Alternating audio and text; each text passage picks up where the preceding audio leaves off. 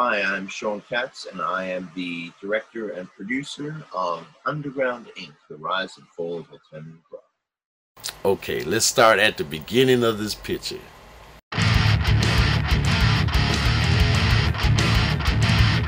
There's so many bands at that time that were just so vital. You know, it seemed like had this like uncensored energy. I couldn't believe it. I'd never heard music like that.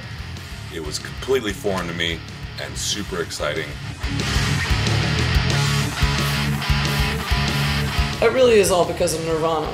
Their record came out just before us and is just selling millions and millions. And bands don't didn't do that unless you're a Madonna.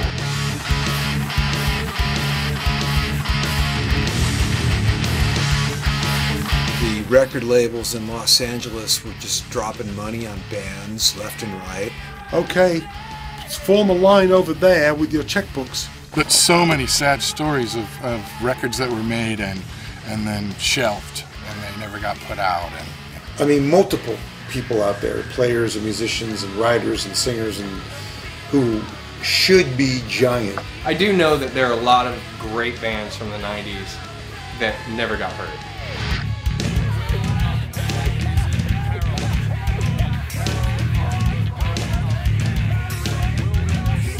Creativity meets commerce.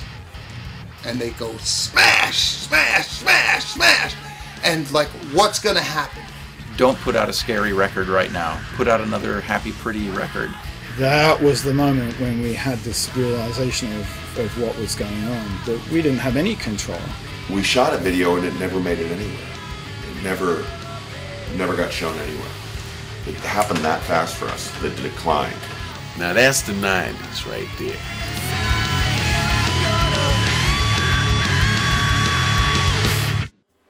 That is a trailer from the soon to be released documentary Underground Inc. The Rise and Fall of Alternative Rock. And this is Factual America. We're brought to you by Alamo Pictures, a London based production company making documentaries about America for international audiences. I'm your host, Matthew Sherwood, and today we're in for a real treat as we discuss the 1980s and 90s alternative rock scene. Uh, joining us is Sean Katz, director and producer of Underground Inc., The Rise and Fall of Alternative Rock. Uh, Sean, uh, welcome to Factual America. Hi, Matthew. Happy to be here. Yeah, it's uh, what is it, eight in the morning there, isn't it? And, or It where are you in Sydney? Sunday morning as well. So yeah. So, so what's Sunday like? Sunday is just raining. It's just dark and gloomy outside. So if I wasn't talking to you, I'd probably be sleeping in or watching a movie right now. See, we've we've done you a favor, haven't we? Um, so, uh, as we've already said, uh, Underground Inc., the rise and fall of alternative rock, uh, officially uh, came out in 2019. Um, got some uh, quote, great quote here from David Griffiths at uh, Lilithia Reviews. If Katz's aim was to show the world that for every Nirvana and Smashing Pumpkins there was an equally as good band who were overlooked but kept slaving away, then it certainly achieves that. Uh, it's releasing on March 23rd. It's available in the US and Canada on DVD and all major cable and VOD platforms, including, but not limited to, iTunes, Amazon, Fandango Now, Vudu, and Google Play. I've also been advised to say check local cable listings for availability. Uh, so thanks so much, Sean, for coming onto the podcast. Congratulations on this finally uh, having a wider release. And uh, thanks for making this film. I got to relive some of my misspent youth, although I'm now thinking it wasn't so misspent having seen your film. Um, so, Sean, maybe uh, give us a little background. What is, uh, I mean, it seems pretty obvious given the title, but what is Underground Inc. all about? Well, for me, it was trying to communicate to maybe, hopefully, a larger amount of people that when you think about 90s music, it's not just Smashing Pumpkins, it's not just Rage Against the Machine or Green Day or whoever, who've all made great albums, obviously. Yeah. But there was a whole sea of other bands, basically we're talking like two or three generations worth of bands who were completely fubbed off by these major corporations who, if they didn't sell as many albums as Green Day or as many as I don't know Tool or or whatever big band was happening at the time, they were their career was basically over. So and in many cases, so many of these smaller bands were more accomplished than the more well-known bands. So I was working in a record store, and I had access to everything that was coming out, and I saw these bands who had only come out with one album, and I, I was I wanted to know more. I was like, I need my fix. Where is the second album? And that's how I got into exploring this whole story. Okay. And when you hear, I mean, um, you know, maybe I hate to do this. Actually, there's this part of me that just wants to throw all the notes out the window, and just because it would be more in spirit with what I think we're going to be talking about today in terms of alternative rock of, of the of that era. But when you you know when people hear alternative, uh, they hear different things. Uh, and for you, how would you define alternative music? I must say, uh, I know that that was used as a catch-all phrase for anything that was sort of post-punk related or, Yeah, or, yeah. or underground punk inspired or something. But I feel like the alternative label really got associated with what was acceptable to be played on radio at a certain point because Mm. there was a time where suddenly by let's say 1997 where you turned on the radio and that kind of music didn't sound anything like it did just uh, three years ago it didn't Yeah. sound like it at all so i would probably prefer to maybe let's talk about underground punk or, or whatever other label you want to use which is in, more of the spirit of the kind of music i'm talking about Yeah. I Or mean, I th- well, I think it's funny because I, you know, I was I was explaining, uh, trying to explain to my teenage children why I was so into this film, uh, you know, and uh, also explaining different music and. I, you know, you get thinking. People talk about punk, post-punk, college, hardcore, whatever you want to call it. But don't you think it's just these these sort of subgenres, or these just music journalists trying to, uh, I don't know, classify things, pigeonhole music that, in a lot of ways, defied being uh, pigeonholed. Um, I definitely think all of the labels that came up uh, around that time were definitely definite result of journalists. I mean, I don't think any of those Seattle bands defined themselves as grunge. That was most definitely a, a term invented by the media, or maybe by the industry. And um, it, it- it was the same with alternative. I mean, I don't need to repeat the whole alternative to what line. Everyone's heard that. Yeah. Uh, but yeah, I, I definitely do agree. Yeah. And then I think um, you've got, uh, I mean, one thing that I think it captures well, and you've, um, I think there's a musician in the film, um, uh, Craig uh, Silverman, who's like, uh, was talking about that scene and, and coming up, you know, this is, you know, pre Nirvana. Um, he says kids from different scenes were coming together and you couldn't call them anything. I mean, this was, uh, and and that certainly my own personal experience is going to music clubs and you'd see people of all sorts coming to these concerts Uh, yeah, I mean, like, uh, I, I'm a little bit younger than some of the people who were initially who came of age during this music. But so a lot of the things that I'm saying are are secondhand in a way. But I mean, yeah, you would go to a Jane's Addiction concert and you'd see like, um, like weird whatever the version of hipster was at the time. You'd see metal kids, you'd see punk kids, you'd see um, like hippies, you'd, you'd see uh, just a whole bunch of uh, weird bunches of audiences, Yeah. which years before was like, you know, if you dress differently, then get out, you're not invited. So that was a, a coming together of different um, sub um, groups of, Yeah. you know, I forget the word, but you know what I'm talking about. I mean, yeah, you've got a great, uh, you've got, I mean, it's amazing. You got Steve Albini on there. I mean, and uh, I think he's got a great scene there too, where he describes what that scene was like, you know, uh, just all these different groups of people who are just, as I think, as he put it, not straight, would not, uh, you know, not fit in with whatever was mainstream, uh, all coming together. when when I was filming that thing when he think when he said the line about the dogs, Yeah. I was trying so hard to not to burst out laughing. Uh, I, recorded that. I was I was just like behind the camera going, "Don't you laugh! Don't you dare laugh!" Right together. But it was it was yeah it was it was hilarious. Mm. And yet, so how did Nirvana change things? Because it's obviously they didn't happen in a vacuum. this there's this thri- well underground but thriving scene. But how's how does Nirvana change everything? Well, um, Nirvana was basically the straw that broke the camel's back. I mean, when you talk about Nirvana becoming huge and Lollapalooza becoming huge and all that sort of, uh, you know, the year that punk broke and everything like that, that was the result of 10 years of, you know, underground bands uh, breaking their backs and blazing trails and um, for better or worse, setting up a demographic that would become huge like 10 years later. But I mean, there were um, obviously when the first punk thing happened, that was driven more underground, and the I think around maybe some people would say 83, some people would say a little bit later. All these hardcore punk bands started, you know, playing mm. with different genres and incorporating elements of Black Sabbath or or, or Gang of Four or, or, whatever bands they liked into a more musical outlet, if you will.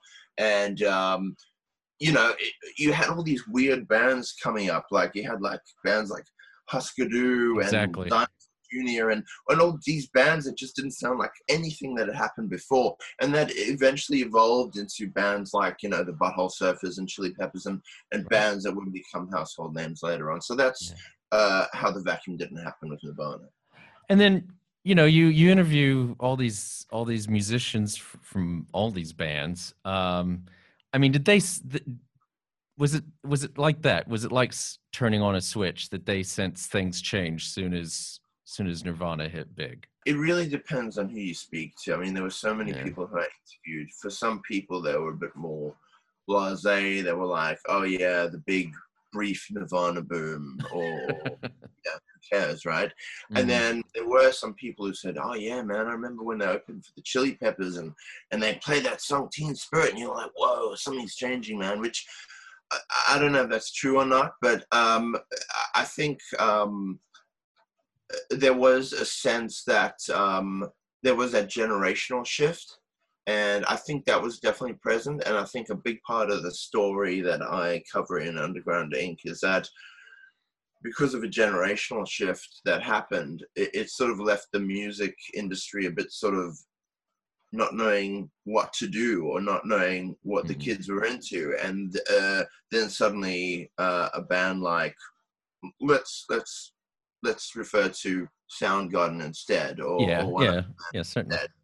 um, and when you know Nirvana or uh, sorry Soundgarden or Alice in Chains or whoever suddenly became huge, uh, they just they just went with it. They just okay, sign everybody, and um, uh, so I forgot your original question, but basically it, it was the result of the record company uh, basically responding to a very clear generational shift that had happened. Okay. Hold that thought because I think what we'll do is we'll go to an early break and then we'll come back and uh, talk some more about alternative rock music with with Sean Katz. You're listening to Factual America. Subscribe to our mailing list or follow us on Facebook, Instagram, or Twitter at Alamo Pictures to keep up to date with new releases or upcoming shows. Check out the show notes to learn more about the program, our guests, and the team behind the production. Now back to Factual America. Welcome back to Factual America. I'm here with director, producer, writer, editor, cinematographer Sean Katz. Is there anything you didn't do on that film, Sean? um, I didn't do any catering. I think that may be the only credit you didn't get. Uh, so, Underground Inc., The Rise and Fall of Alternative Rock, releasing on March 23rd. Uh, I will say it again, and won't be the last time you hear it. Available in the US and Canada on DVD and all major cable and VOD platforms, including iTunes, Amazon, Fandango Now, Vudu, and Google Play. Or check your local cable listings for availability. That should make uh, Andrew McKinnon, the publicist, happy. And I guess we should get out, give a shout out to Vision Films for uh, getting this film uh, released. Um, so, Sean, we were talking about. Uh, I agree with you. Let's not just always use the N word. Uh, Soundgarden, Pearl Jam, all these bands that really hit it huge then. Um, alternative music essentially goes mainstream. It in essence and becomes commercially viable. But what at what cost? And I think your film captures this very well. There are probably some bands that the film explores who just were not meant to have a bigger audience. I mean, yes, these um, there were there was a lot of weird politics about selling out and stuff back then, Yeah. which no one really cares about now. But Exactly. that was big back then.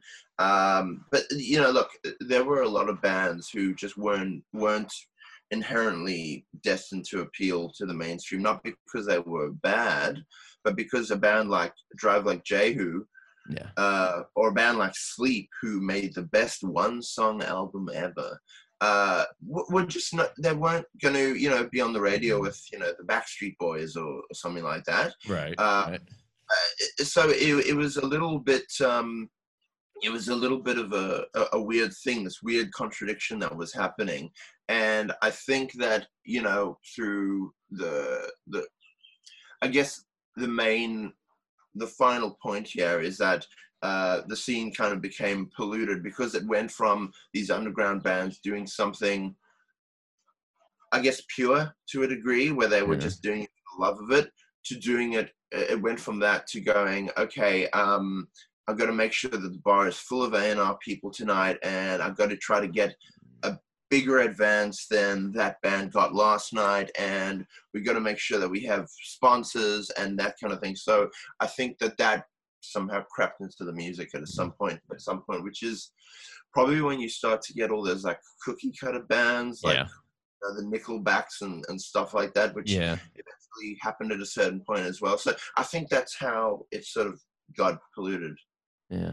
I mean, I guess you can't blame them. I mean, here are these kids and they're, I guess, mostly in their 20s, um, and a lot of money being thrown in front of them, and they didn't know what the the uh, music business was like. And I think your film also documents that quite well in terms of, in, in a way, I hadn't actually quite realized it. We all know each music scene. We've even had docs about other music scenes of other eras, but uh, and you know, in the play between studios and labels and the and the artists, but um you know the as i think one of them says you you're not getting paid by the studio you're actually paying the studio aren't you for these big budgets and these these crews and and tours that you're doing owing all this money. Uh, well, I, I think some bands in the film did owe the labels money and some didn't. But the thing is, you said something before about how they aren't to know. I've got a slightly different take on that, and I think Dave Okay. Wyndorf um, touched on this quite eloquently. Uh, he was saying that in that thing with because this wasn't the first time that um, a record company or all the record companies had come in and tried to co-up the scene and Right. and Yeah. bands explode. There's too many bands, and the thing ends. Um, he was saying that you know these were these were people who grew up listening to college radio and reading magazines, and and that this wasn't a bunch of fresh-faced kids from the '60s going, "I like the Rolling Stones. I want to do that too." Right. These were people who did know that these things were happening, but to be quite honest, I think with a lot of these bands, the big problem was that they know that that kind of thing is going to happen, but they don't think it's going to happen to them because they think that they, that, that they have a plan that they're going to change the world somehow, and maybe they might just be that one that makes that difference. So I think that was a big part of it too. That's interesting. That is an interesting take. Um, and Dave Dave Wyndorf's an excellent interview. Uh, he's he's got a, a lot of great scenes. Um, also about how to sell records. Uh, but I think with, a, with a cigar in the mouth. yeah, exactly, exactly. And he's talking about oh, you got to do. Uh, what does he say? They want to. I love what you kids are doing. Why Yeah. don't you come over here, you do it for us, and it'll be exactly the same as what you do, except more people will enjoy it. Yeah, yeah, you know, and I think, yeah, so I think that is a, f- I think that is a fair point. They weren't so naive, and uh, as you say, it's a, well, or someone else said it's a warts and all doc. So obviously, uh, you know, some of these contracts for fueling drinking and drug habits and all kinds of stuff that was just rampant at, at that time. I was very happy that I that I was able to also put the focus on what the bands did wrong as well, without Yeah, you know yeah. them whining or anything like that. Obviously, you don't want that because that's not very Yeah. um, flattering when when someone on camera does that, which I don't think anyone did. But I mean, I, think that they were very honest in how they um, looked at themselves, especially like for example Peter Mengede when he gives this very talk about warts and all. Um, Yeah, uh, exactly. Yeah, it, it, uh, traveling around in the van and uh, things that were going on on on tour and the band falling out. Yes, I I, I know exactly what you're talking about. That's uh, no spoiler alerts here. We're not going to go any further than that. that may not be appropriate for the podcast. Yeah, it might not be. I, you can cuss, but I think we gotta have to be careful how far we go with that one. Uh, Just just advise everyone to watch that scene, uh, and you'll know what we're talking about. But uh, uh, yeah, and I mean, I think that's something too that you catch very well, which is uh, this this energy. You know, this it was so much about touring, and you know, um, and that's that's certainly as someone who was going to these clubs in the '90s, from like late '80s on into the late '90s. I mean, that's what. Uh, I mean, that was you know 200 person venues, these sort of things, and that's uh, you know, and you'd get some big names in these little small venues, and that these this um, it was about you know the the energy and the the that you capture is amazing in in this, um, and uh, you know this sort of going on the road and being on the road, and it's not obviously a glamorous, certainly as these bands are are starting out. Um, yeah, no, thank you. Um, I I did wanted to somehow capture some sort of energy. Uh, you know, I'd I'd seen a lot of music documentaries where I sort of felt like shaking the person around who was speaking, and I was like, "Come on!" Like, and I think at the time I started making this, the talking head documentaries were a lot more popular back then. They were they were a lot more common, and I know that mine is also essentially a talking head. Um, documentary, but I think the way we, you know, captured that energy, and I say we as in me and JB Sapienza, who was a big part of forming the aesthetic of that film by the time it was complete. Uh, you know, it was obviously a mix of the personalities on screen who are, I mean, as you can uh, recall, there were some very interesting personalities from Walter Kibby to Dave Wyndorf Yes, to yeah. many many other names. Um, but it was also, you know, JB's animation, you know, uh, being splashed into there, and Yeah. uh, yeah, I I I was very happy when I think it was one of the guys from Cop Shoot Cop who said Mm. like you really captured the energy, like the reckless energy of that time. So that, that was cool to hear. I was very pleased. well let's get to the making of this film i think because uh um that kind of gets to this i mean uh, how did how did this film come about i mean um as you say you're a little younger um you didn't quite come of age as when some of this was happening but you were i mean how did you- went from a love this obviously you have a love for this this era and this music how did that get you to then go take that next step which or not just next step next several steps to making a documentary with great passion and naivety. So um, basically, I did contact all of these people who were in the film. I actually went and I contacted everyone who I thought I would want to speak to. Some people yet said yes, some people said no. I'd say about two thirds of the people I contacted said no, and a third of the people said yes. So I tracked down a lot of people through like managers and their Mhm. websites and publicists and blah blah blah and uh, I was just very lucky. The the first people I approached about um, finances uh, were willing to give me whatever money I needed right out the gate to head out just in time to speak to all these people. So that sort of happened straight away. And then the whole editing and, and, and clearing of songs and all that stuff just took what what felt like a lifetime. But I, I can't say I can complain all that much either because I think the film needed that time to gestate and because mm. for example the a- animation that JB did that happened like right right near the end so Right. everything happens in its time but yeah that was basically uh the rundown of how it all came together I mean, as you mentioned, there's and you only, you know, out of the people you reached out to, you got a third, but there's still so many, Yeah. and you could have easily focused on one or two bands, but but you didn't. I mean, I think you've, I mean, uh, there were bands I hadn't, I didn't quite remember it, to be honest, um, and uh, you know, how did you manage to get them to say yes, get them on camera, and uh, and get around to filming? I mean, there's, I mean, how much, how many interviews are there in this thing? Okay, so I was actually flying from Australia to the US. I'm based in Australia normally, and um, I mean, uh, look, I would just say that the people who agreed, they agreed because they agreed. I, I, I can't say why, but I mean, I can talk about why they were as maybe forthcoming as they were because there were a lot of people in the doc who uh, maybe said things that you might not hear in your typical doc, like talking about how they were, you know, uh, you know, some mistakes that they made and, and things like that. And I think basically I did send them a very polished presentation of what I wanted to do. I, I hadn't, this wasn't the first thing I had made. I had made like short films and music videos and I had won awards and things like that. And I did put together a website and I had interviewed Peter Mengede from Helmet already. So he was included Yeah. in the little package that I sent them and everything like that. So there was uh, a whole selling thing that I did to them to get them on board. Uh, but when I spoke to them, I think the fact that it was just me and my camera and us two in a room, it maybe brought some of the, the guard down that they might have had if there were an entire crew in the room with me.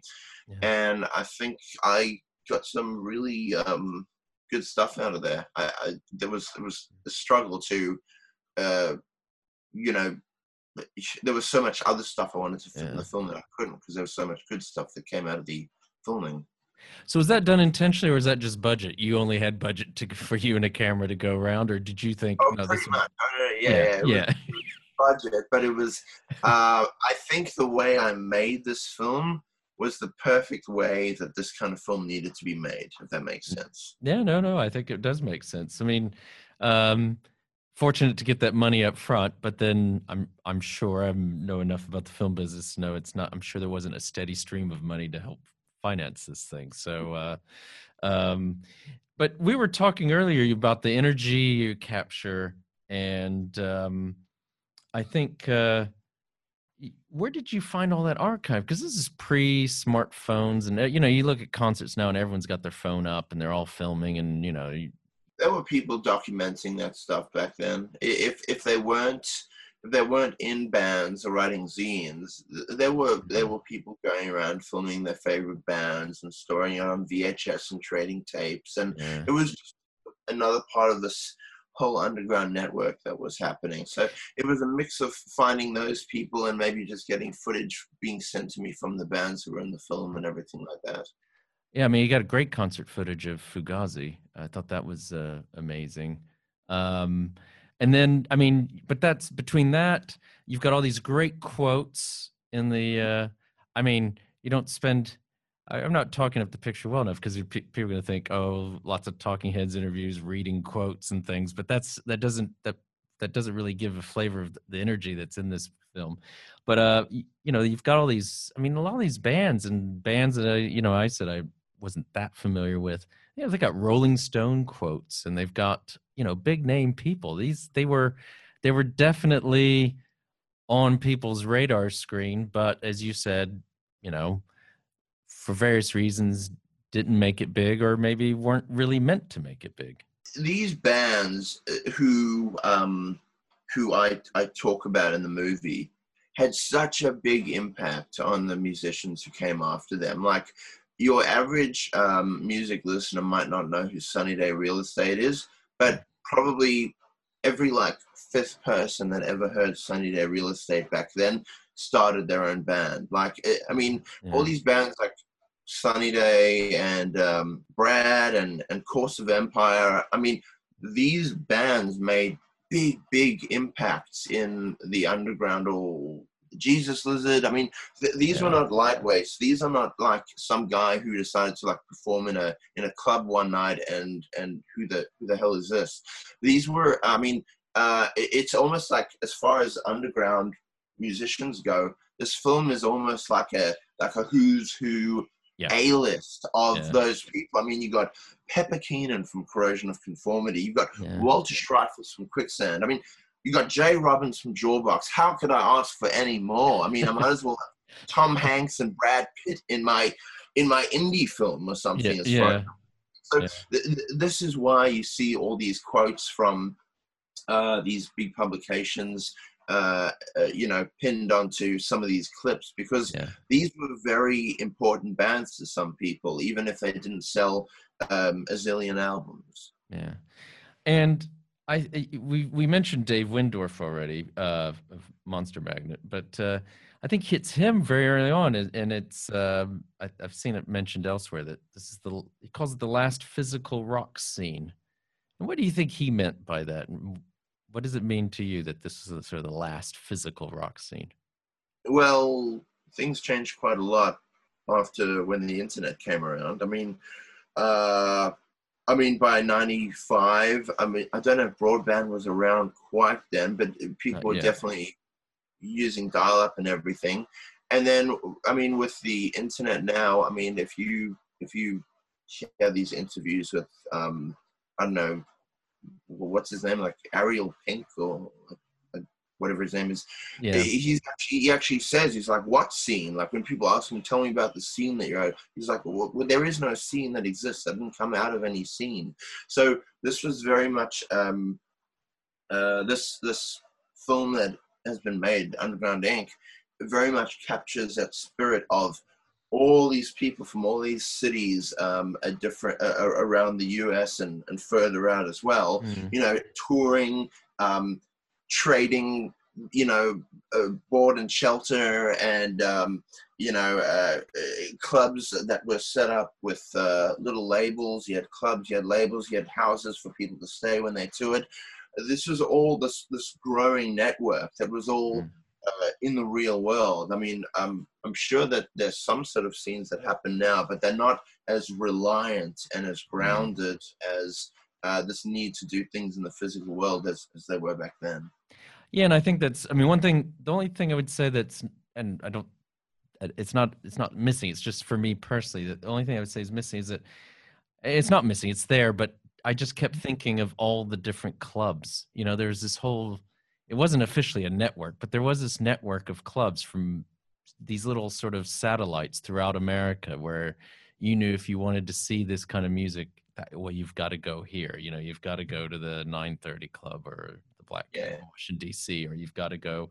Uh, I used to live in Boston. You got to go to the Middle East. You've got to, you know, these sort of things. And I think that's. Uh, yeah. yeah, something you know, all these. Uh, I was in North, lived in North Carolina, so the Cat's Cradle in Chapel Hill would have some of these, you know, bands coming through, and it's like, um, it was it, it was very, you know, I think what I didn't appreciate at the time, what your film helps me realize is how unique and special in some ways that that era was. We just, I just thought we all thought that that's just the way it was, you know Yeah, that's the truth. and Yeah. um and you know and like you said how did you i mean i was oblivious to it but then uh, i was working one one summer and a guy gave me a tape he says you might want to listen to some of this music and i listened to it and it's like some of these some of the bands that- that feature in your uh in your doc are in there and i'm like i was like you know you you talk about the you know there's this uh, there's this idea that that generation was an angry angry young men and, and women uh, what was angry was what made me angry was why hadn't i heard any of this music before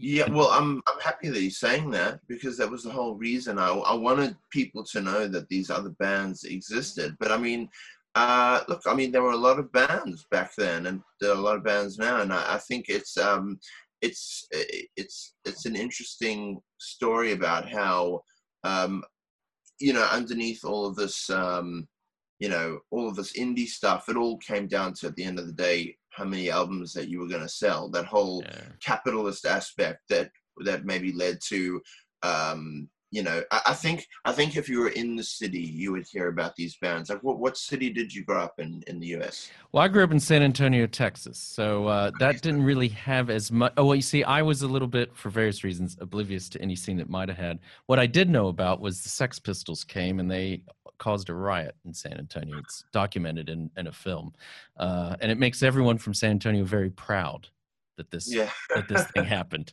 But you know, there are the cool, you know, you know, you're talking about the different groups. I Yeah, look, been. there are there are people who kept their ear to the ground, but I mean, Exactly. I think that if you were going to shows back in the day. Let's say you grew up in Dallas, you would know about Course of Empire, Right. or you would know about the Toadies, or or, or whatever about- bands. Yeah. Dallas. I mean, the Toadies became huge, so that's a bad example. But um, um, you, you know, you would. I think it was. You mentioned clubs before, and I think it was a case of you know, if you were in that local scene, if you were a part of it, that's the only way you could find out about these bands. But if you were just uh, someone who might just tune in on the radio, then you might not hear about them. So you mentioned how I left out a lot of stuff about clubs, which really just came down to um, it's not all that interesting to have a whole list of names of clubs rattled off I agree. because you have to uh, work with things in the edit that complement the the narrative of that feeling of the na- narrative moving forward. But then also on top of the clubs, you also had um, the radio. So another thing Yeah. was the radio. So I, I guess most people find out about music on the radio, or at least they did back then, right? Yeah. Or MTV. So Yeah. there's a lot of politics which uh, went into uh, what landed up on the radio and what landed up on MTV. And I could only touch on some of the stuff because I had so much material. And at the end of the day, only so much of it is going to make it into an animated film. But I, uh, it, it, it's a very interesting can that you open when you talk about why a band gets big and why it doesn't. Yeah.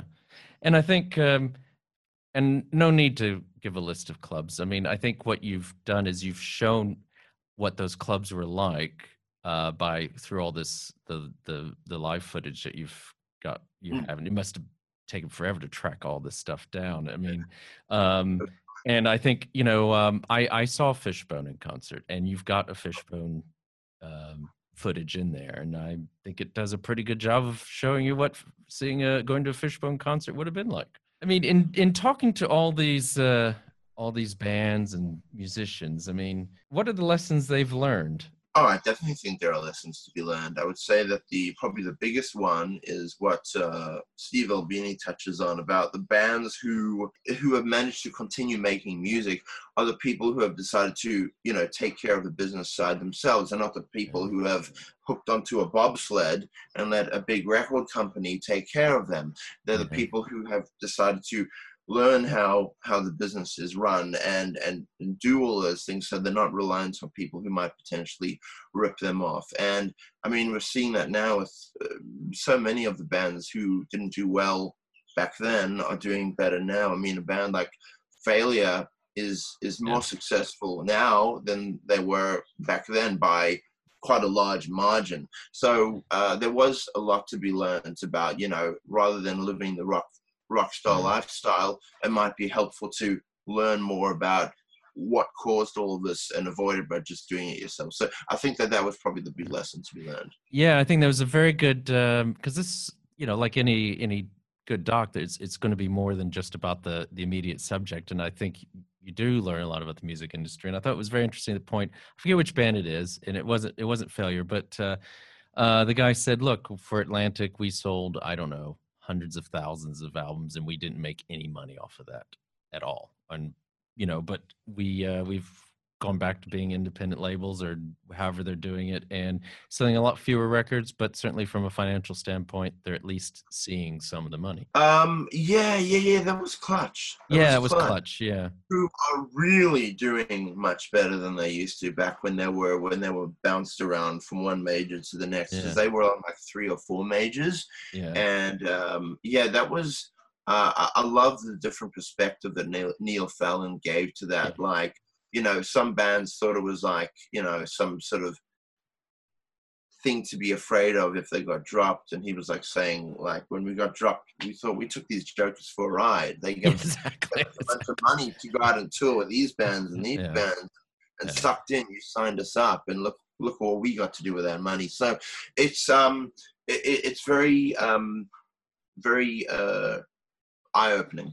yeah and uh, i think you've touched on it already uh, you've talked about how influential these bands uh, are um, Hmm. but uh, what do you think is alternative rock's legacy I would say that that music it definitely changed the way that people accept a certain style of music.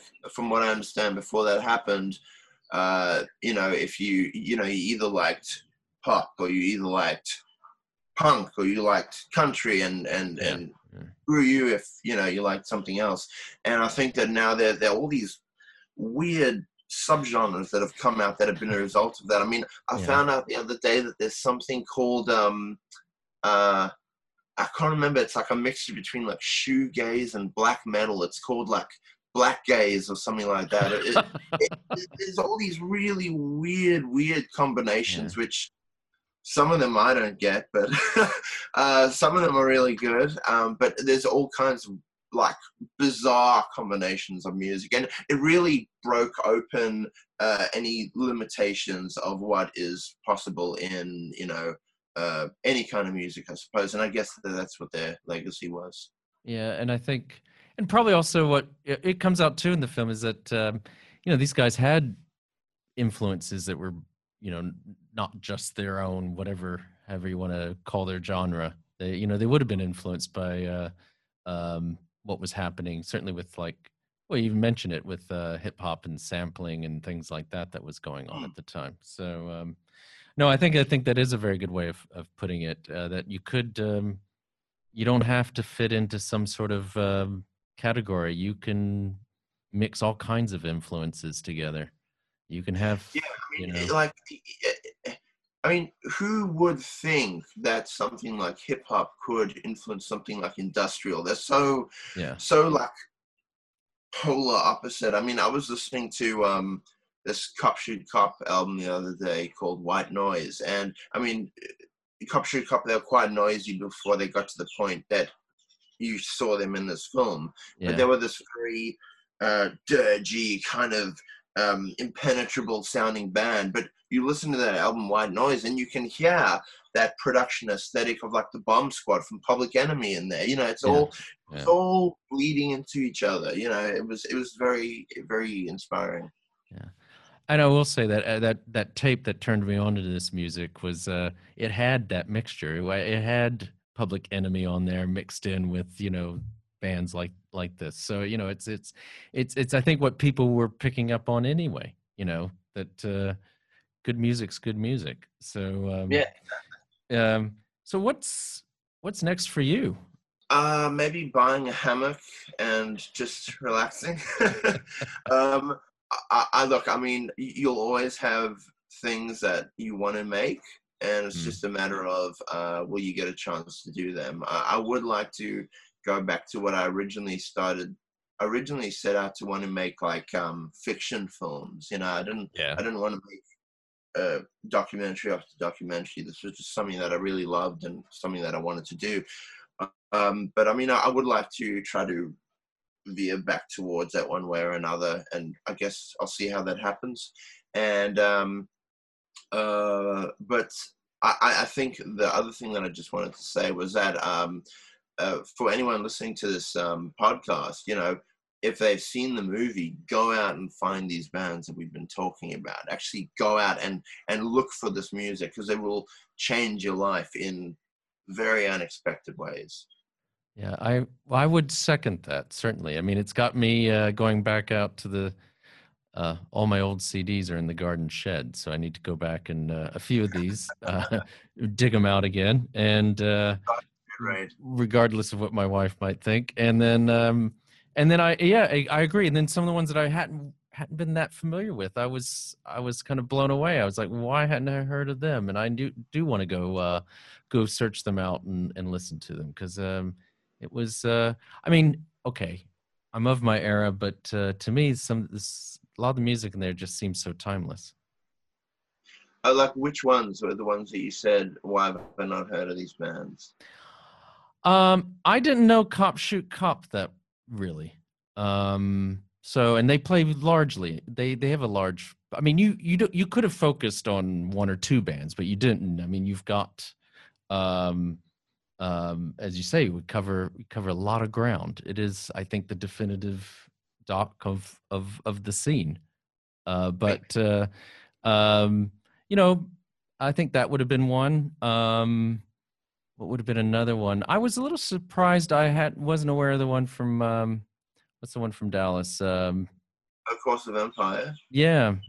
I was a little surprised are okay. So, Course of Empire they made um, they made three albums, and the third album, uh, Telepathic Last Words, Yeah. it is as ground shaking as um, you know Nine Inch Nails' Downward Spiral or Ministry's of the Mind is a terrible thing to taste. It is as epic and as like towering as any of his really dark masterpiece, well known Hmm.